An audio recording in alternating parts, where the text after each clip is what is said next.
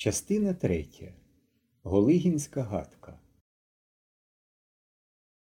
Розділ 28. Сенька Єрофеєв. Життя табору знову увійшло в свою звичну колію. Звичайний розпорядок дня.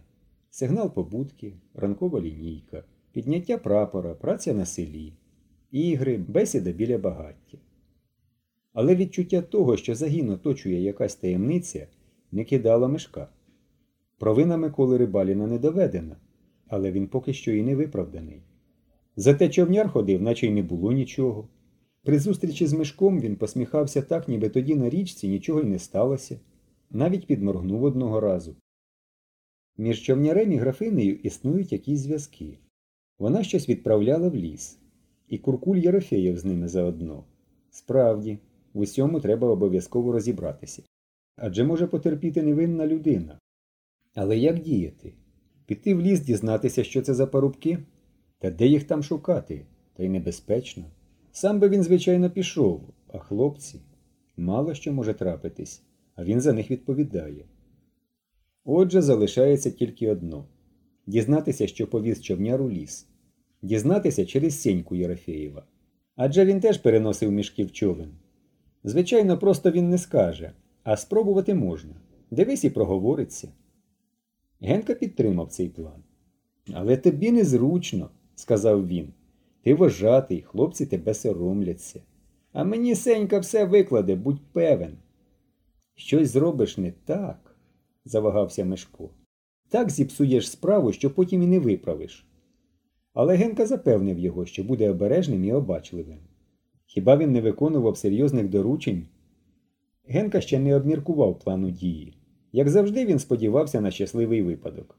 Важливо почати, а там видно буде. Комсомольці і піонери обладнували клуб. Їм допомагали сільські діти. Тільки Сенька і Якимка не брали участі.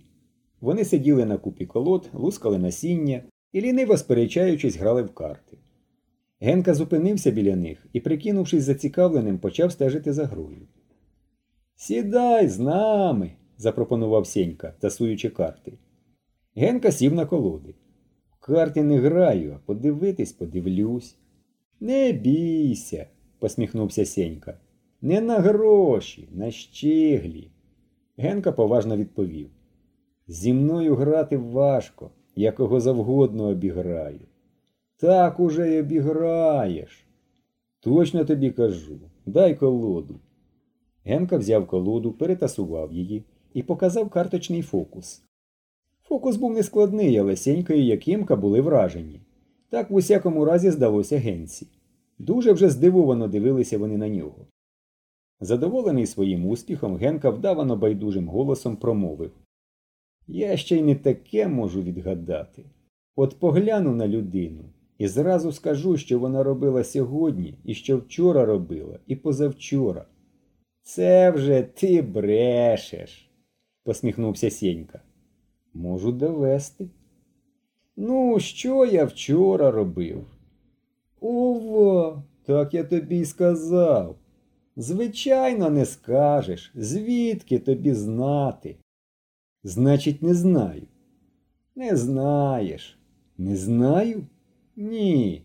«А якщо знаю?» «Так скажи». «Так от», – багатозначно сказав Генка. «Якщо я тобі скажу, що ти робив учора, то ти мені скажеш, що ти робив позавчора». «Добре».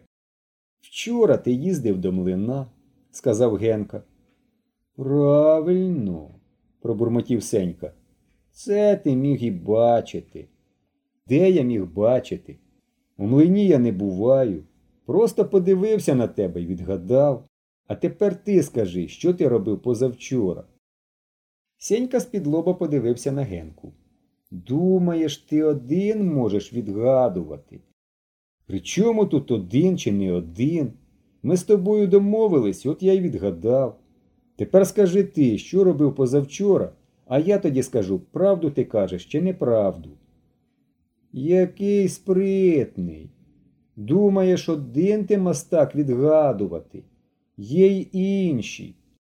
«Я що завгодно відгадаю», – хрипко промовив Якимка. креслячи на піску великим загнутим пальцем фігури. «Що ти можеш відгадати?» – насмішкувато спитав Генка. «А все, що хочеш». «Правда, правда», – підтвердив Сенька. «Якимка все відгадає». «Що ж він може відгадати?» – продовжував допитуватися Генка. «А що хочеш?» – відповів Сенька і повернувся до Якимки. «От, Якимко, ми тут одну річ сховаємо, а ти знайди, знайдеш?» «А чого ж?» «Гаразд, давай». Якимко поплентався до сараю. «Не оглядайся!» – дзвінко крикнув навздогін йому Сенька. Якимка уткнувся обличчям у сарай. «Так», – прошепотів Сенька і витягнув з-за пазухи яйце, звичайне куряче яйце. «Бачив? Нехай шукає, повік не знайде». Генка підозріло глянув на Сеньку. А що, коли Сенька у змові з Якимком? Вони ж друзі. Можливо, вони його дурять. Що ж, нехай спробують. «Давай сховаємо його під колоду». Сенька закрутив головою. «Не годиться, одразу знайде. От що ми зробимо. Одягнемо шапки, а під шапку її покладемо. Нехай шукає, повік не знайде». І не встиг Генка нічого відповісти, як Сенька підняв його кепку, обережно підсунув яйце і знову насунув Генці козирок на лоб. «Здорово буде», – зашепотів Сенька. «Ні за що не знайде, а ми йому 5 гарячих за це вліпимо». «Добре», – думав Генка, – «нехай яйце буде в мене, але обдурити їм мене не вдасться». «Все?» – спитав він. «Все». «Добре», – сказав Генка, – «тільки умова. Повернімося до нього спинами, і нехай він шукає». «Навіщо?» «Щоб ти йому не підморгнув». «Добре», – згодився Сенька. Вони сіли спиною до Якимки. «Давай, Якимко, можна!» – гукнув Генка. «І якщо ти хоч слово скажеш, я не гратиму». «Добре, добре», – пробурмотів Сенька.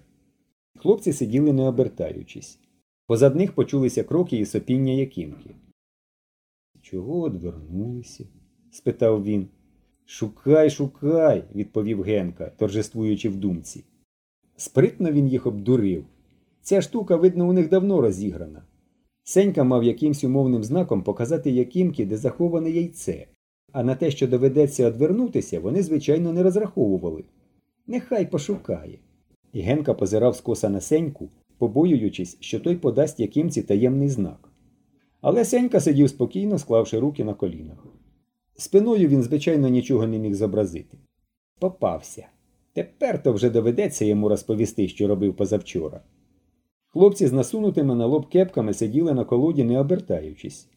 Якимка ходив і сопів позаду них. «Відгадуй швидше», – сказав Генка. «Цілий рік шукатимеш». Зараз, відповів Якимка. Він засопів десь зовсім біля Генчиного вуха. І не встиг Генка опам'ятатись, як Якимка з усієї сили вдарив долонею по його голові, прямо по кепці. В ту ж мить липка смердюча яєчна рідина потекла Генці на лоб і очі. Розлючений Генка схопився і зірвав з себе кепку. Рідина потекла ще дужче, заліплюючи очі. Яйце було тухле. Генці здавалося, що весь він від голови до ніг видихає нестерпний сморід. «А ти казав, не відгадає!» – зайшовся сміхом Сенька. Якимка, як завжди, з понурим виглядом щось креслив на піску кривим нігтем ноги. Кінцем сорочки і віхтем трави Генка витер обличчя й голову. Носову хусточку він, як завжди, забув у палаці. І сказав: «Гаразд, ваша взяла. Вдруге не обдурите». «Там побачимо», – одрізав Сенька. «Надто багато ви про себе думаєте». І вже зовсім вороже додав: «Подумаєш, комсомольці».